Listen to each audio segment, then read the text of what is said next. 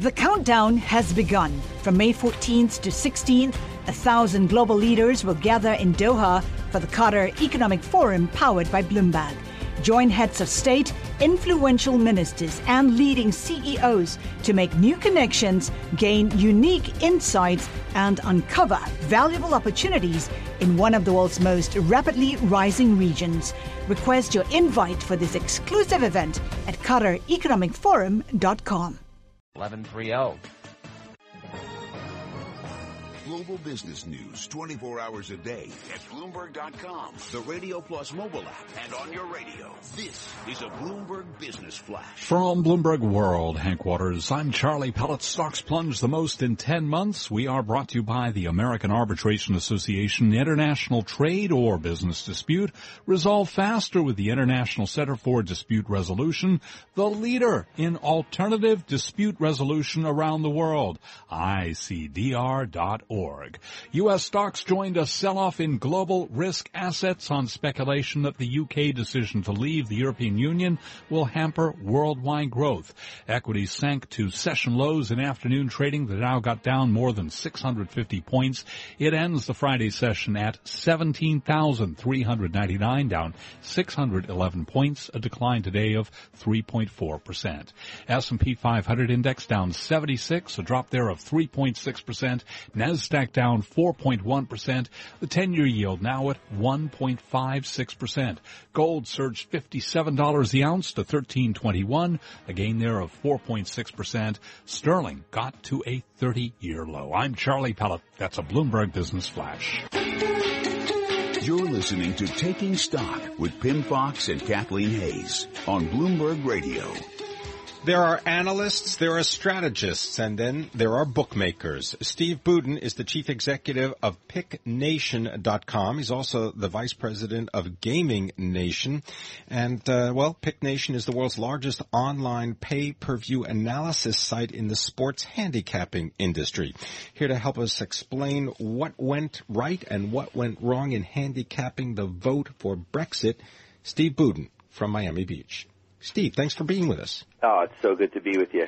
So, you know, we keep kind of characterizing it as what did the bookmakers get wrong, but it's not really the bookmakers, correct? It's those people placing the bets. You know, you, you got it right. Uh, you know, it's so funny. The biggest misconception in the bookmaking business is that every bookmaker has some Chinese guy in the back room with a syllabus and a calculator trying to figure out what the odds of the games are going to be. But just like any market in the world, the, the odds are not determined by the odds makers. The odds are determined by the betters. And in, for instance, in football, the lines come out the night after the game, with the same night that the games end. Sunday the games end. Sunday night the new lines for the next week come out. And those lines get bet all week long until Sunday. And you could start every game at Pick'em, but by the time it got to Sunday, that line is going to be the correct line according to the market. So uh, the uh, there's a lot of people talking though about uh, how the bookies got it wrong when it comes to this political vote, which is not exactly like. Um, you know, not a, like uh, like a sporting event, although I guess it is. Uh, there's it a story the in the Independent saying the, the guy who uh, is the head of political betting at Lad Ladbrokes. Right. He just says people were over confident on on remaining. But does this just kind of show the the, the uh, folly of relying on something like the, the odds the bookies are carrying to determine what, whatever outcome is going to happen?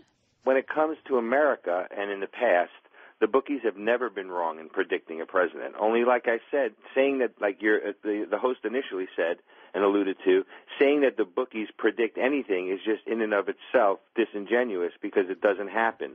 The the it's the who did it, who got it so wrong were the betters, and I believe the unique scenario here was there was a genuine disconnect between the people um, in Britain that actually have access to bookmakers and, and disposable income to bet with bookmakers and time in their day to talk to their friends about what they think they're going to bet on and then actually go down, take time out of their day to go down to the place to make the bet. Well, those people all probably were going to vote remain because remaining probably helped those people in life or didn't hurt those people as much. But the rest of the country who's hurting and who needs change and who doesn't like the direction of the country and doesn't have the disposable income and the means and the wherewithal and the mindset to go down and actually place a bet with a bookmaker and take that kind of time out of their day for a luxury activity like that, well, they're all the people that were betting out and exit and they weren't being represented in the bookmaking vote like they normally are during the soccer games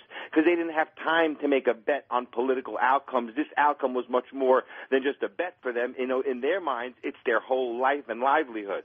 And I don't think, for the first time, I don't think that that vote was represented in the betting because those people just don't have the time to bet. Steve, you bring up an interesting point because whether it is a sports book or in this case betting on a political outcome, it is the constituency of who is actually part of the event. For example, if you're talking about a team, you can analyze a team from the outside. But if you are in fact part of the electorate, and as you just described, don't participate in the bookmaking process, it's not as if anything is wrong. It just means that you don't have a really decent and coherent sample. Is that accurate? That's exactly correct. That is exactly 100% correct. In this case, the people that were betting were, were, were, were, disproportionately represented. So can you apply that to other things? So for example, if you're betting on other types of events or indeed on other types of sports events, you don't want to really know about the event. You want to know about the other people who are betting and participating. That's exactly correct. And that's the difference between what we call in our business knowing sharp money versus sucker money. And by the way, sucker's is a derogatory term that doesn't really mean something so derogatory. It just means that somebody is behind the bookmaker on the information chain. If the game moves from four to four and a half, the bookmaker knows it before the customer. If the customer knows it before the bookmaker, he's a wise guy. He's not a, he, he, he he's a he's a sharpie. He's not a sucker. If he knows it after the bookmaker, he's a sucker, meaning that he's a retail customer versus a wholesale customer. You know, and if uh, here, go ahead. If it would very would have been great for people to hear this conversation before the vote, because it seems to me the logical conclusion is if you'd realize that there's a very limited pool of people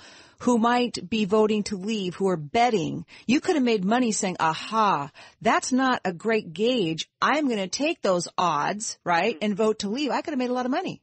Well, let me tell you something. As an analyst who makes his money uh, analyzing games before the games start, I can tell you it is so much easier to analyze something after it's happened than before it starts.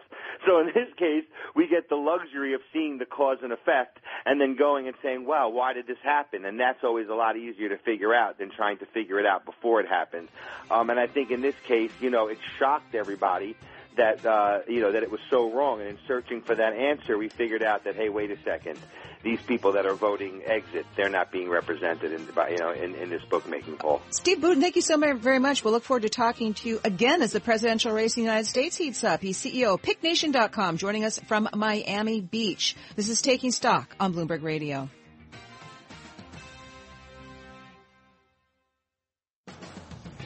Coming up on Taking Stock, we're going to take stock of oil and energy with Fadel Gheit, Managing Director, Oil and Gas Analyst for Oppenheimer and Company. You're listening to Taking Stock on Bloomberg Radio. From Silicon Valley to Wall Street, the promise and perils of artificial intelligence are playing out on the world stage. But what will the next phase of AI adoption look like? Which companies, from big tech to startups, will dominate? And where do the risks and unintended consequences lie? I'm Emily Chang. Join me at Bloomberg Tech in San Francisco, May 9th, to answer many of the industry's burning questions, alongside Snap's Evan Spiegel, Xbox President Sarah Bond, OpenAI's Brad Lightcap, top researcher Dr. Fei Fei Li of Stanford, and many more. More details and just a few tickets left at bloomberg.com slash techsf.